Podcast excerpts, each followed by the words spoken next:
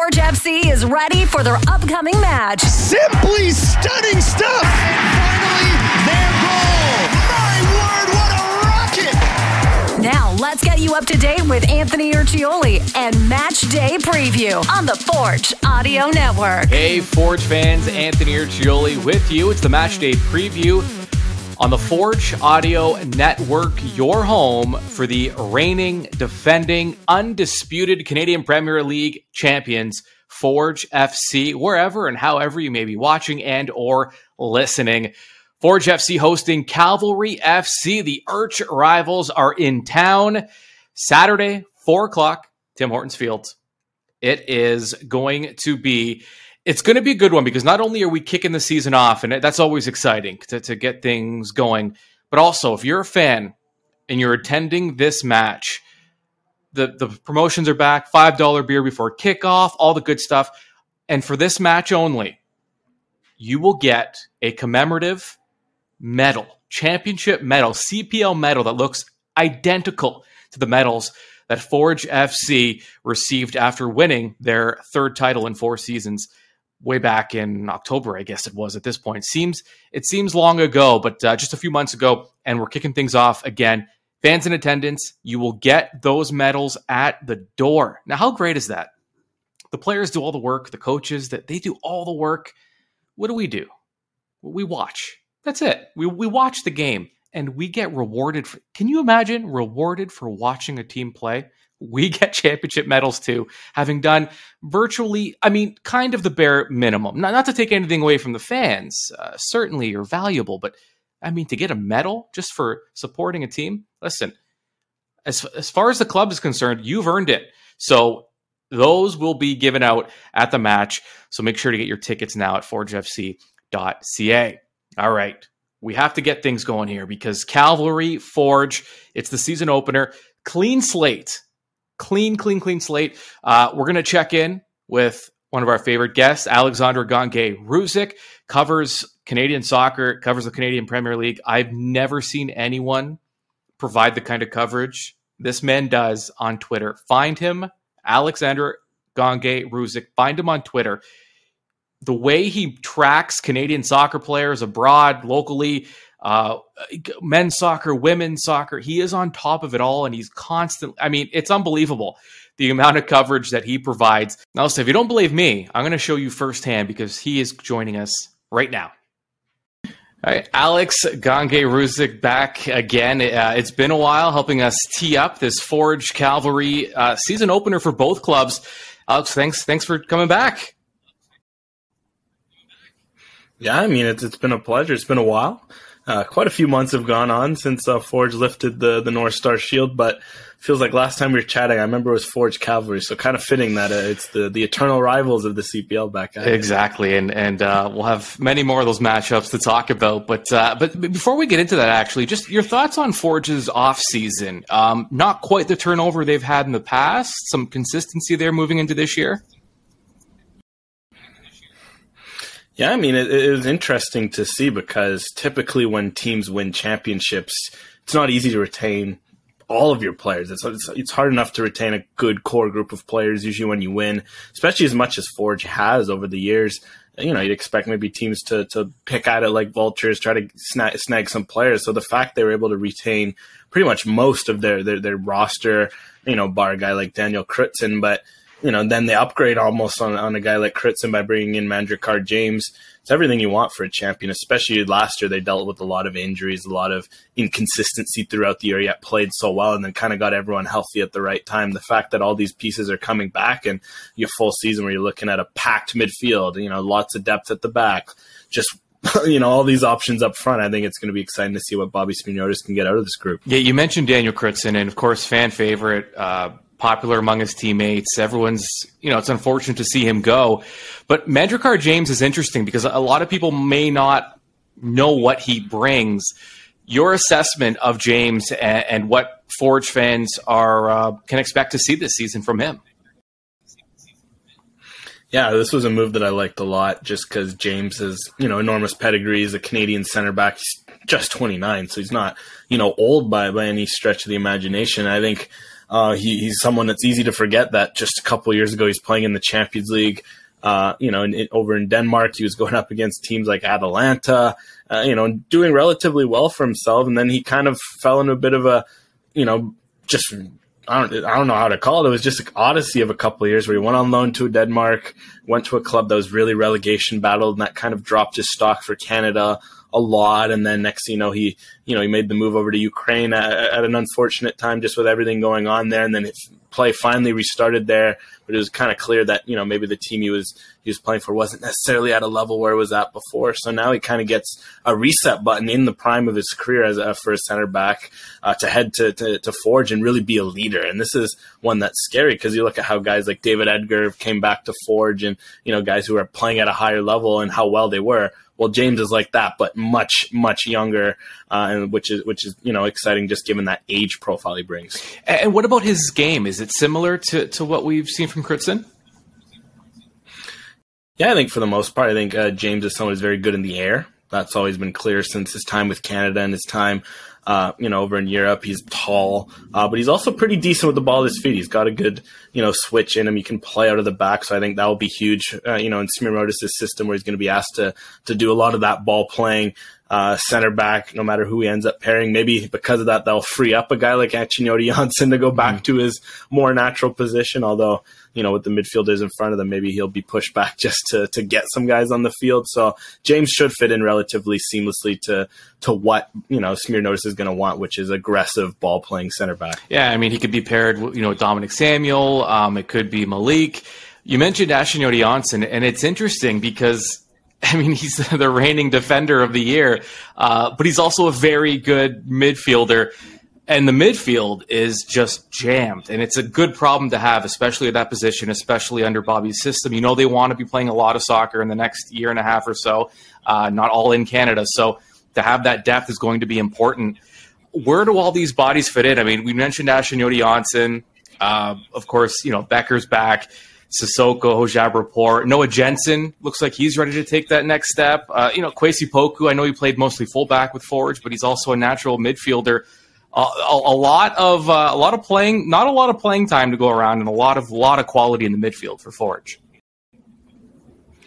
Hundred percent. I think it's going to be fascinating to see, especially there's quality, but it's also the starting quality. I think it's one thing to have very good depth, but it's just the starting quality. I think Aboubakar Sissoko would start on pretty much any team in the league, or Hojabrpour, Bekker, and that's without talking about Achinioti Jönsson. So I think it's going to be fascinating. I do genuinely wonder if Bobby's going to keep Achinioti Jönsson back just because of that. Be like, look, it's going to be hard to bench a Sissoko, a Hojabrpour, a Bekker when they're all, you know, they're all very crucial pieces for, for different reasons.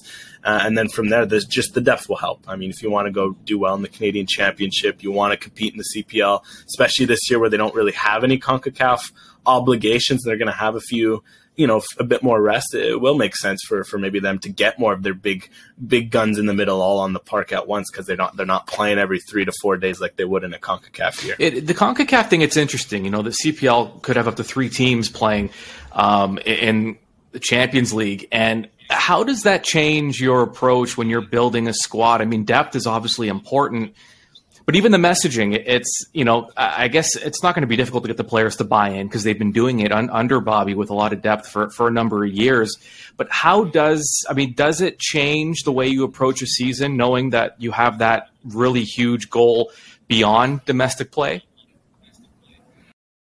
I think absolutely, especially with the Champions League, just it's such a unique competition. Like just the travel, the right. sheer difference of environments. I don't think you get that even in other Champions Leagues across the world. Like here, when you're playing in a Champions League, one one week you could be playing up in Canada and it's cold, and next thing you know, you're playing 35 degrees right. down in Honduras, and that that has a huge toll for many reasons. I mean, the travel, but also just injuries because your body's not used to going from these sorts of differences of climate. So I think because of that, you do have to be ready to almost just to, to use your squad. I think that's the, the key. You have to be ready to rotate sometimes in league play or Champions League play and just really take advantage of, of each game and, you know, and kind of look forward a little more because, you know, coaches are always going to say one game at a time, uh, you know, and, and, and focus that way. But when you have less competitions, you can actually do that. Like, okay, one game at a time, injuries happen. But with the Champions League, it does feel like you you have to pay attention. Okay, two three weeks in time, we play this maybe I should stretch my my squad thin now, or maybe I should be resting guys, and that that is all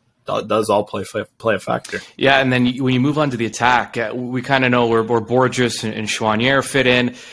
The at striker, it gets interesting because there's a lot of talent there, and the first name that comes to mind, just because I think people are expecting big things from Jordan Hamilton, just because he maybe didn't quite get a feel for things last season. He came in, season had already begun, uh, the squad was kind of already established. Now you get a fresh start with Forge, and does he play a much bigger role this year? I think you have to imagine he does. I think it's one of those where last year when he was brought in, it almost felt like a luxury thing. Like, oh, Jordan Hamilton's available, let's go after him. And you almost didn't have to think about it. You're like, oh, if he's fit, like great. If not, like you have Pacius and Campbell. Whereas, okay, now it's a full season. Hamilton's gonna want his minutes. They're all gonna want uh, their minutes. So it, it's it's a problem I do not envy for, for Bobby Smyrniotis just because I don't think we've ever seen a situation like this where you probably have one spot and three players of that caliber vying for it. But uh, it's definitely something where Hamilton's going to want to play a big role. So it's going to be interesting. Is it going to come in starts? Is it going to come in subs? Mm. Is this maybe a sign that Smyrniotis and company are expecting a transfer for someone like a Woobens Pacius, who at his age and his goal rate, it wouldn't be out of the question? Or could it mean, you know, Terran Campbell playing more on the wing like he did at Pacific to, to open up more minutes there? There's there's certainly a lot of factors that I think are going to go in because, yeah, you'd like to sit there and imagine you'd want three strikers of that caliber in your roster, of course, but it's also not easy because they all want to play. They all want to go out and score, and then that, that does become something to manage. It'll be fascinating to, to see, and maybe even just uh, tinkering with the formation to be able to get more of the, the strikers out there. Um, we've seen them go with two two forwards at, at, at a time as well. Cavalry, you know, Cavalry, they've been since the start of this league. They have been the second best club in the CPL, but no championships to show for it. Tommy Wheeldon Jr. has done fantastic things there, but the, the, the, the odd thing about success is that success people notice you when you're successful but now they're looking for that next okay but when are you going to win a championship is Calvary approaching that kind of make or break type at, at least not to say that um, you know it, it, the, it's either win or you know it's kind of all or nothing type thing for Calvary, but are they getting to a point now where it's like they need to start showing something i think absolutely it's trophy or bust time just because look like it's great to be successful over the course of regular seasons. I I mean, I'll always say in these sorts of playoff formats where look, lightning can get caught in a bottle, injuries, decisions all happen. It it can be, you know, a bit of sometimes it doesn't reflect the overall quality. I think if you're doing well regular season after regular season, that says something. At the same time, good teams will be good in the regular season. It always seems to be the great teams that seem to just put it all together and go mm-hmm. go after it in the playoffs. And I think Cavalry absolutely does have to make that that step this year. And I think it's going to be interesting because you can tell that this is a new Cavalry team. Like this is one where a lot of that core from 2019 is finally mostly gone. Just three players are left from that team. You know, it's no longer veterans around like Nick Ledgerwoods, you know, your Jay Wheeldons, if you want a bit of a throwback from your ones, your Mason Traffords, of course, who have, who have been around. They're all gone. This is one where it's a new team, a younger team. And maybe that, you know, that, that team's going to sit there and be like, okay, look, like we have this reputation maybe of not always delivering in the, in the playoffs let's go out and change that with this new core. And I think Wheeldon Jr. is going to be expecting from that because it's hard to say his seat's hot given the success he's had, but at a certain point, you do wonder if you got to look elsewhere for for someone. Yeah, and, and what, what can what can Forge fans expect from Calvary this season? Since we are going to see be seeing a lot of different faces out there. Yeah, I mean, I think one thing you should expect from Calvary is just, you know, the same old in terms of intensity, work rate, tactical flexibility. I think all that's going to be there, but they are a younger team. They, you know, they, they've certainly in, in the midfield as well, in particular, they've, they've gotten a little younger, uh, there. So I think it's something where look for them to, to really try and score some more goals through their number nines, uh, play play a lot in midfield, and then you know with the signing like Callum Montgomery at the back, I think that's going to be a big you know big signing to help the way they want to play. Just have that sort of stalwart to, to replace the the outgoing Karifa Yao. So I expect a lot of the same from Cavalry, but this is a younger one, so it should be interesting to see how how that changes from the the veteran savvy kind of Cavalry sides we've been used to seeing in the past years. That should be interesting. Uh, Alexander Gangué Ruzic, the uh, By the way, Twitter should be paying you for all the content you're delivering. I've never seen n- no one that's covered any sport ever puts out the kind of content you do and the way you follow the sport so closely. I don't know when you sleep. I don't know how you keep track of all the different games and where all the different Canadians are playing, but it, it's pretty remarkable. So, what's your Twitter handle, by the way?